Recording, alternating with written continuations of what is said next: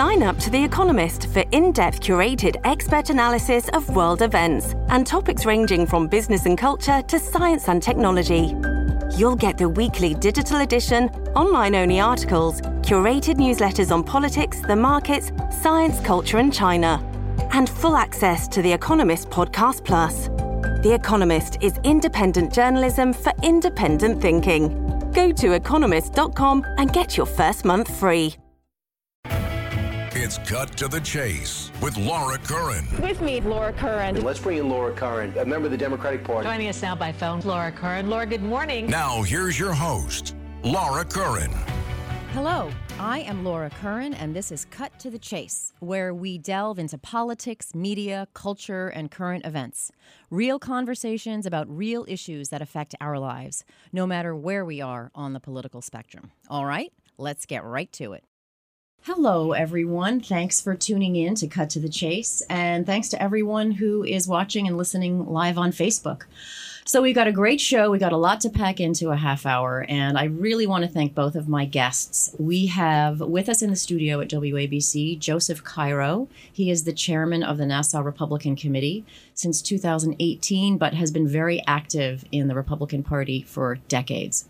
On the phone, we have Jay Jacobs. He has been chair of the Nassau Democratic Committee for 21 years, and he's also chair of the New York State Democratic Committee since 2019, a position he had uh, about 10 years ago as well. So, before we take the gloves off and talk about the congressional seats, the state legislature seats, and of course the governor's race and uh, the role of the suburbs, specifically Nassau, in that race, I want each of you to take a minute and tell people what is it that a party chairman does. Most people don't know. Chairman Cairo, you want to get us started? Party chairman takes the heat when you lose an election and doesn't get the credit when you win an election. That goes to the candidate. It's all the candidate.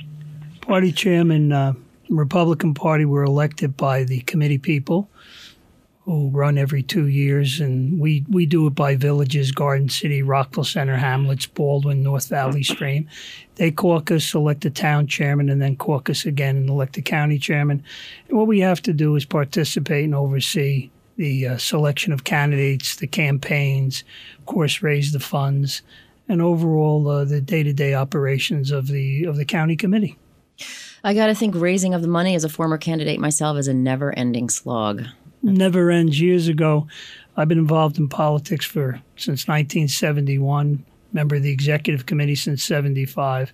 And years ago, you would get ready for the campaign, and it would intensify in September through election day, and then calm down a bit. Now it's year round, it's and year the round. fundraising is uh, never ending. You're correct. Chairman Jacobs, would you agree with that assessment? Yeah, I think that was spot on. I like the way uh, Chairman Cairo started it because he's exactly right. You know, we, we take the hits when the campaigns don't work out, and the candidates get the uh, accolades when they when they win. But uh, as he said, you know, our, our job is to recruit good candidates, try to find people to run for these various offices, which isn't always a, an easy task. Navigate between competing candidates who want to run for the same seat to try to avoid a primary, which saps your resources and divides the party sometimes. And and then, as the chairman said, uh, you know, we have to raise a lot of money, oversee the campaigns, the uh, the polling, et cetera and the field organization, uh, you know, all of the people that we bring as volunteers to these campaigns. So it's it, it is never ending, and uh, you know, on the one hand, it's a lot, but on the other hand, it, it is enjoyable as well especially when you win. It's very satisfying. But it always reminds me of that Frank Sinatra song, "Riding High in April, Shot Down in May." You just got you can't get too excited by the highs or by the lows, or too depressed by the lows, because you know at some time the pendulum will swing back. And as Jay says all the time, it's a cyclical cyclical business. So Republicans may do well one year and then the next year uh, things turn around completely. Crazy business politics. Right. And that's really how it's been in Nassau over the past several cycles. It's really gone back and forth. It really has been a pendulum. Now, this year, 2022 is a really big year. We have two open congressional seats. The two Democrats, Kathleen Rice and Tom Suozzi, are both stepping down. So those are open seats. We've got the state Senate in the mix as well, with very competitive races for the state Senate seats. And we've got a very hot governor's race.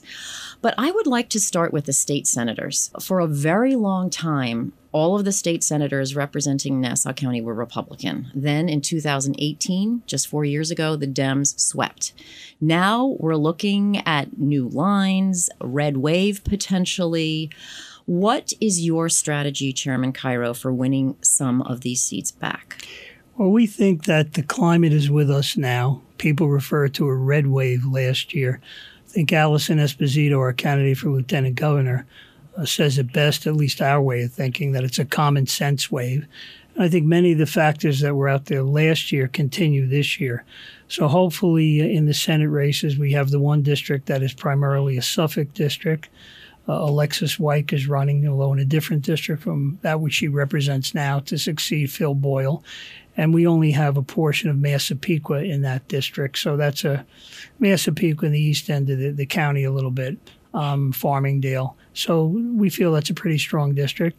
We think we have a very good uh, chance in the Steve Rhodes battle against uh, Senator Brooks. Uh, Rhodes has been a county legislator, has done very well. He's working very hard. We think that's very competitive. Uh, the minority district, the Thomas district, where James Cole is running, is is very difficult. We realize that. If you look at enrollment, it's 67% or thereabouts uh, Democrat. And then we have the uh, the North Shore district, Jack Martins. We think Jack Martins is a very formidable candidate. He served in the state senate, has a base in Mineola. He's very popular in the Portuguese community, uh, working very hard and wants to make a comeback. And then we have the the open seat, uh, the Todd Kaminsky seat down in the uh, southwest part of the uh, of the county through the five towns and that. We have a candidate there, Patricia Canzoneri Fitzpatrick, who is a Malverne trustee, been involved in politics for a long time. Previously, had an unsuccessful run for the assembly, so we feel she's a good candidate. So we think we have good candidates out there. And we think that with the climate being what it is, we hope that it continues right through November and we see uh, a repeat of 2021 and 2022. John Brooks has an especially difficult time because he's really won over his district, which is pretty purple, but now it's completely changed. So he's got to introduce himself to a whole new bunch of communities. So, Jay, what is the strategy going into this year to hold on to those state Senate seats? What are you working on, and how are the candidates getting the message out that they should continue? Well, you know, we've got some excellent candidates, uh, incumbents that have done a great job. I think there's a lot of misinformation and um, uh, just a, a misconception that you know has been um, brewing in, in, the electorate or with the electorate. I, I, don't believe it's baked in yet, but I think it's something that we have to counter. Um, you know, that we look at this crime wave that's happening, particularly in New York City, and of course it's happening all over the country. It's not just New York City. And this uh, this approach uh, the Republicans have had is to blame everything on bail reform which just it's just not accurate. I mean, it, it may make people feel good, but um, and provide a, a false answer, but it's not the answer. Is it is it perfect? Has everything gone perfectly? Um, of course not. But that's not why we see the crime wave, and we have to talk about that because people are nervous and they're concerned about their their safety and crime. And of course, you take a look at uh, prices, particularly gas prices and the rest that have gone up over the past several months, and that's got the electorate upset. And then we're the party in power. Uh, you know, Joe Biden is the president, so we take our hits on that. I always say that you know, to to have a successful campaign, you need you know a, a good candidate, a solidly good candidate who can connect with the voter. You need um, a rationale, an argument as to why they should be either reelected or, if they're a challenger, why they should uh, why the voters should throw out the uh, the incumbent. So you need a rationale, very important. Without it, you can't win. The last thing, uh, or the second to last thing I should say, are the resources. You have to have enough money to get your message out. You have to have uh, troops on the ground to knock on doors to get the voters to the polls. So the resources are the third component. But the fourth piece is the variable that you have uh, no control over, and that's the political environment. That's what is happening around election day when voters actually go to the polls. So things can look really good. I mean, I think you you'll remember, Laura, when you were running for reelection uh, just this last time, we didn't have a poll, and our polling was good. We didn't have a poll that had you uh, any worse than 20 points up. Uh, on your opponent, uh, Bruce Blakeman. Yet, on election day, uh, by by the last week or two, there was a, a, a coalescing, if you will, uh, of uh, a negative uh, uh, feeling or a negative mood in the electorate. Mm. A lot was going on nationally to help promote that, and uh, you know we, we, we lost by a hair.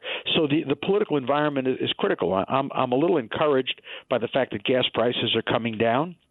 I'm encouraged about the latest job numbers 528,000 jobs created in the country, and, and the inflation seeming to, to be cooling a bit. That, you know, we'll see how that that uh, goes over the next couple of months, that may help us in the environment. But the mean, in the meantime, locally, we've got good candidates. I believe we've got the rationale, and we're making sure we have the resources. Uh, those three things that are our responsibility, we're you know working hard on. So, Chairman Jay Jacobs, you raise a very good point. There are things that the party or the candidate has no control over, and that's the national mood. And it's so turbulent right now. There's all this controversy around the raid on Mar-a-Lago. There's, you know, how Biden is performing. There are all these very difficult, emotional, and contentious issues the abortion debate, the gun debate, all of that really affects how people vote locally. Uh, so, you can raise the money, you can have the great candidates, you can have the rationale, but at the end of the day, it might be completely out of your hands. Sometimes it, it's more about who's sitting in the White House than who's running for your, you know, local council or whatever it is. But what? You know, yeah, go ahead. Go ahead, Jay. No, no, I was going to say yes. You're you're right. I mean, there's there's some things we can do uh, about it. We can remind voters of some of these issues that they're concerned about, and and uh, uh, try to connect the dots and explain why the person they're voting for is important or is connected and has an impact on the things that are important to them. And I think that that that's part of our strategy. Yeah, I think that uh, Joe Mondello, God rest his soul, we just lost him yes. uh, a week or so ago. Sorry, but he used that. to say, yeah, "Thank you." We used to say he used to say that we only have in elections like this year when the governor is running or the presidential election, we can only affect a few percentage points of the vote. So I think locally. So I think that you know overall the political climate uh, does have a great effect, as you said, Laura, and and I believe this year you know, Jay speaks of, of bail reform. I think it's more than that. I think it's defunding the police. I think it's about people feeling safe, people in Franklin Square and, and West Hempstead feeling that, you know, they want to be safe throughout the entire county. You know, there are some stores you go into and, and you see people just walking out without paying for things. And the stores seem to not want the confrontation, perhaps not want the bad publicity. I think people, whether they be Democrats, Republicans, or what have you, they want to live in a safe environment and I think that I think that that will be a factor this year. Yeah. So I want to talk briefly about the congressional races. So there are two Democratic primaries going on, and actually one Republican primary going on. So for the Kathleen Rice seat and the Tom Suozzi seat, there are Democratic primaries, and for the Andrew Garbarino seat down along the South Shore, there is a primary as well. Uh, as a party chairman, I assume you want to project a united front. Do you get annoyed?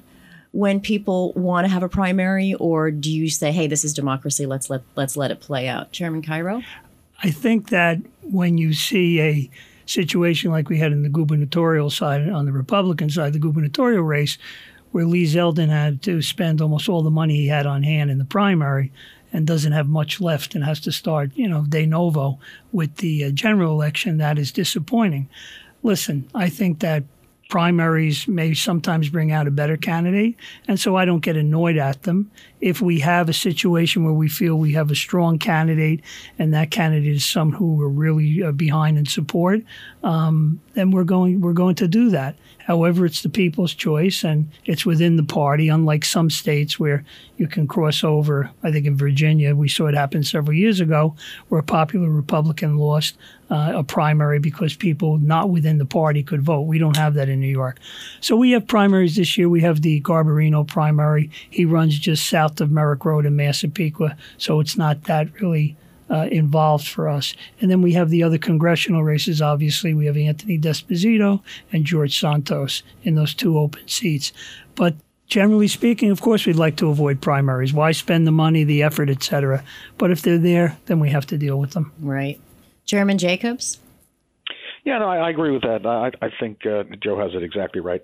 I, I um, you know, primaries can be good. Uh, I, I don't get annoyed by them. What I try to do is um, have the individuals who are looking to primary um, try to be as realistic as they can be in terms of both uh, their chances in a primary and their you know their chances if they win a primary uh, because you know as an example uh, you know Tom Suozzi as you know is a, a good and close friend of mine and, yeah. and I just felt that you know as as much as you know he, he may be a good governor I, I'm not even characterizing whether or not he'd have been good in the job you know we had a governor I felt um, uh, and we had a governor who I believed was popular and was going to win that primary you know it's hard to unseat in a primary a Democratic uh, incumbent for governor. It's just very hard to do. The the the uh, the whole structure uh, of the party between the labor unions and other groups and community groups to go be you know fall behind a a, a governor um, you know, it, it's hard to beat that. And so, and, and you know, Tom Suozzi is a moderate. Kathy Hochul's a moderate. So there's not even that much to distinguish yourself in a rationale. So I argued in that case that I didn't think that it would be anything other than wasteful because I didn't think that Tom would win. He ended up getting, I think, 12 or 13 percent, and I, I wasn't far off. I said I, I I didn't think he'd get more than 16. I told him, and um, and, and we spent lots and lots of money. And we went through this ordeal.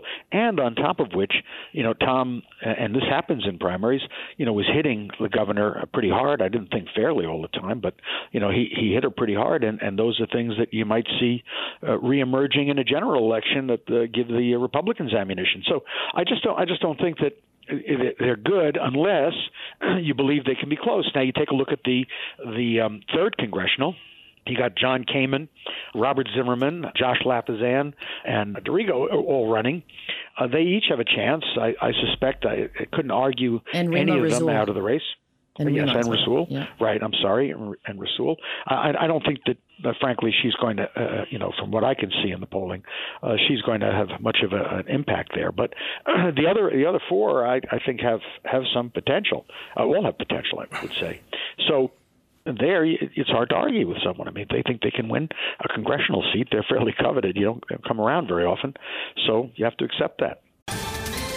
Ohio, ready for some quick mental health facts? Let's go. Nearly 2 million Ohioans live with a mental health condition. In the U.S., more than 50% of people will be diagnosed with a mental illness in their lifetime. Depression is a leading cause of disability worldwide. So, why are some of us still stigmatizing people living with a mental health condition when we know all of this? Let's listen to the facts and beat the stigma. Ohio, challenge what you know about mental health at beatthestigma.org. So I had a primary when I first ran for county exec, and it was, of course, one doesn't want to have a primary, but I'm just going to brag for a minute. I ended up beating him. It was like 80-20 or something like that. So that that gave me some confidence and some tailwinds going into the general election, but that doesn't happen very often. Uh, let's talk about the governor's race. The primaries are well behind us. We have two candidates who've been working incredibly hard. But Chairman Cairo, I want to ask you with, with the registration so heavily Democratic in New York State, does Zeldin have a chance? Well, I think though the registration has gotten worse for Republicans since 1994, my answer would be George Pataki. Yeah. Back then, Mario Cuomo was uh, unbeatable. Yeah. And uh, Pataki was this Hungarian assembly person and short term state senator.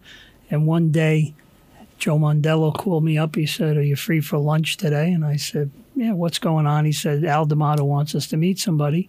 So we went to Giulio Cesare, a, mm-hmm. a restaurant in, in Westbury. We Great sat restaurant. at the right. We sat at the table. The picture of the Pope is is over the table. Joe Mondello always liked to sit at that table. D'Amato shows up and he brings a guy by the name of George Pataki. And when we left, I said, George Pataki, really? And Mondello said, Hey, could be could be the climate. It could happen. So this year, people would summarily dismiss Lee Zeldin based simply on registration. But again, I think it's a different climate this year. He's worked hard. He has to do well on Long Island. He's a Suffolk County resident, has ties to Nassau. You know, grew up part of his life in Nassau. His parents are, are divorced, so his uh, his dad still lives in Nassau County with his stepmom. And uh, I think he's a good candidate. He's served well. He's got a good background. He's working very hard. Money is a factor, as I said earlier. He unfortunately had to spend all types of, uh, of money to win that, that primary. Uh, Robbie Astorino and, of course, uh, Giuliani. Yeah. So it was a it was a very uh, very tough time for him with respect to uh, expenditures of, of his funds. Now he has to start anew, but I think there is a feeling out there, and I think that across the country, the issue of crime and defunding the police, I think people are concerned. So I believe he has a he has a good chance. Uh, does he have to overcome the odds? Absolutely, he has to overcome the odds. But I've been around a long time. I'm a Jets fan. I remember 1969 when the Colts were like 18 and a half point favorites. And, you know, the game is played on the field on election day. So we'll see what happens. Yeah, that's right. Chairman Jay Jacobs, most people are assuming that Kathy Hochul's going to win. She's raising a lot of money. She seems to be very steady. And, uh, you know, in, in my opinion, she projects an air of competence. What do you think is her biggest liability? You know, as we know, anything can happen in politics. What do you think is her biggest vulnerability? Well, I, I think that um, misinformation is probably the biggest vulnerability. You know, for instance, let's take this defund the police argument. So, uh, all moderate Democrats like myself have, have never used the term never believed in it. Always support the police. Always support uh, public safety. You have a fringe part of our party which are extreme, and they have used that term in the past. They've stopped using it already. Now, on the other side, on the Republican side, frankly, you have an extreme also. They don't define, you know, the basic base of the Republican Party, in my view. The extreme being your white supremacists and uh, you know all of your anti-government crazies who were marching on uh, the Capitol on January 6th. I don't think that defines the Republican Party. It defines a group of the Republican Party. Same as in our party, you have this uh, more radical extreme uh, group who have used that term. But by the way, the only people who've talked about defund the police lately are on the Republican side when they talked about defunding the FBI because they went and executed a legitimate search warrant at Mar-a-Lago of, and found, of course, classified and top secret information down there that should never have been there. But okay, so you know that kind of misinformation, that kind of an argument, can you know perhaps be damaging. But I think that you know when people get to know Kathy Hochul uh, well enough, she's uh, you know not only a strong strong candidate. She's extremely likable, and I think that Joe is correct in the sense that you know you can always have a Republican, even though there is that overwhelming Democratic registration in New York. You can always have a, a Republican moderate who will challenge and make an argument, and you have that potential. Pataki was a moderate.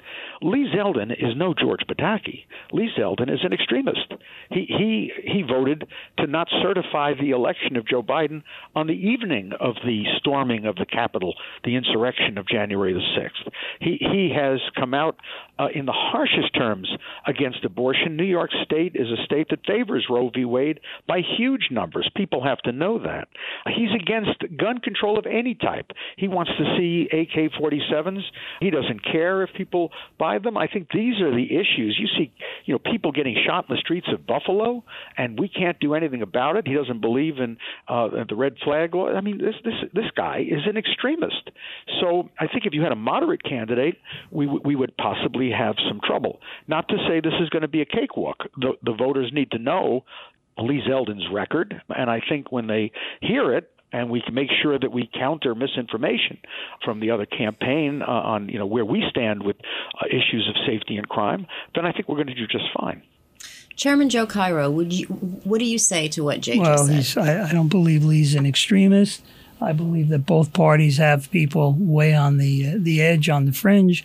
Uh, Lee doesn't fall into that category. He's an Army veteran, still serves. He's a family man, Suffolk County base. He is a person who has served in Albany, has served in Congress. And I think when the people see throughout the state, regardless of party affiliation, who he is and what he stands for, I think we can have a big surprise uh, come November. You know, you made reference earlier to your first primary. Republicans last year in the middle of February had you up uh, by 24 points, and it was uh, a no brainer. So, again, the only poll that counts is on election day, and we'll see how the people react to Lee as they get to know him better over the course of the next two and a half months. So let's bring up the Trump factor. Jay talked about Lee not certifying the election. I'm hearing Demo- a lot of that from Democrats. Do you think that will sway, you know, those moderates who are in the middle who really could go either way, one way or the other? I don't think people will even I don't think they'll know or even care about that. I think people care about two things right now their pocketbook, the price of gasoline, how tough it is to uh, to survive, especially on Long Island. And I think, secondly, they're concerned about safety, crime. I mean, every day you read in the paper, whether it's the Post or or the Daily News or Newsday or any of the papers at the time, you read about muggings. We came into the city. There was no traffic this morning. We drove in. We got here early, so we have another engagement later up on 61st Street and 3rd Avenue. So we parked the car there and we walked down we decided to go into a shoe shine. I haven't had my shoes shined in years. I do it myself. We walked down into a subway. We had to walk a couple hundred feet. I felt in a defensive mode. I was aware of all the people passing by me. I was concerned. I was in here a few months ago, right across the street. I, I won't mention the name of the competitor. I was across the street had dinner with some people, was walking to my car. I'm an older guy. I don't feel that way, but I am realistically. They said to me, "We don't want you walking at 10:30 at night to your car by yourself. Safety's out there. People are concerned. You took the train in to Penn Station, I assume, from mm-hmm. from Baldwin or Rockville Centre. Yeah, Baldwin. You know, uh, if I were your husband, I'd be concerned. Or if, if it was, you know, if it was a wife worried about a husband or your children, got, it's a different climate out there today, and I think that's going to override everything else safety, crime, and then the financial aspect of it. Having to survive and try to live financially. Every time people fill up their gas tank, yeah, prices have come down a little. They see those numbers and, and they get upset. I think that's overall going to be what people are going to be concerned about come this November. Let's talk about the role of the suburbs in this election. You know, we've talked about this so many times about Nassau kind of being ahead of the curve nationally. What happens in Nassau seems to, you know, foretell, foretell what's going to happen in presidential elections and that sort of thing. But the suburbs are their own particular breed of demographic and of politics, generally moderate, but quite swayable. What do you see, Jay, as the role of the suburbs this year with all of the elections that we're talking about? Suburbs are critical, they they have been for a while. We know what's going to happen in, in the city. It's going to be, you know, Democratic. We have to see by how much. Upstate, you know, in in in the urban areas of upstate, I think the Democrats will do well. In the rural areas, we've got a tough slog at times. Uh, uh, you know, uh, particularly in some of the regions, the North Country, Western, uh, the Southern Tier, et cetera. But the suburbs, you know, have about 17% of the vote uh, thereabouts, uh, you know, right here. And, and I would say that you know Suffolk tends to lean Republican, and Nassau is up for grabs, and we have a, a job to do. And I think that again, a lot of it comes down. I, I agree with Joe uh, on what's going to be important to voters. I, I, I don't discount the Trump factor, by the way, and I don't think anybody should because more and more is coming out, and I think people are getting uh, a little bit more open-eyed about what was going on with this person. You know, when you when you you are trying to take down American democracy, I think it's some point that begins to register with enough people that it could have an impact. But I do think that certainly the issue of public safety and what we're doing about it, we have to articulate that here in the suburbs and in the city. And I think that you know the inflation numbers are, are, are very important. Now, by the way, inflation is a worldwide issue. That's not a you know, President Biden issue. It's certainly not a New York issue. It's worldwide, and and gas prices similarly worldwide. That's not because of, of uh, Donald Trump. It's not because of Joe Biden. It's just the, because of the circumstances we went through in this COVID uh, pandemic that really set everything on its end. And these are the consequences we're paying right now. But you know, look, they'll certainly make the argument that's all Joe Biden's fault, and uh, and our job is to try as best possible counter that. But the best thing that can happen, and there's no telling, as Joe mentioned, gas prices are coming down, and they're they are slated to continue to come down. Uh, if that relieves by October and things look a lot better, you know, that's going to be hardly uh, not the issue that it was about a month or two ago and maybe right now. So, you know, again, that, that idea of the general political environment will be very important, and here in the suburbs particularly. Chairman Joe Cairo, is there a, we talk about a Trump factor, but is there a Biden factor in the suburbs as a way to kind of pummel the Democrats? Absolutely. Come on. Joe Biden is the president. I respect the office, uh, but President Biden has done things and continues to do things that I think the voting public sees and they'll react to it. And I think the reaction will be to support someone else, the other party, come this November. All right. Well, voters, if you're listening, it's up to you. Please don't forget primary day is a very strange day this year. It's August 23rd. you can vote. Just look to see what's going on in your district, and then make sure you get out and vote in November because if you don't vote, you don't have accountability. So I, I really want to thank our esteemed guest, Jay Jacobs.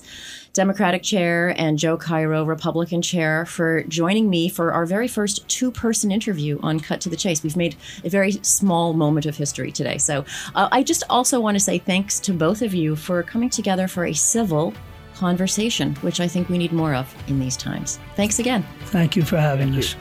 Thanks. Bye.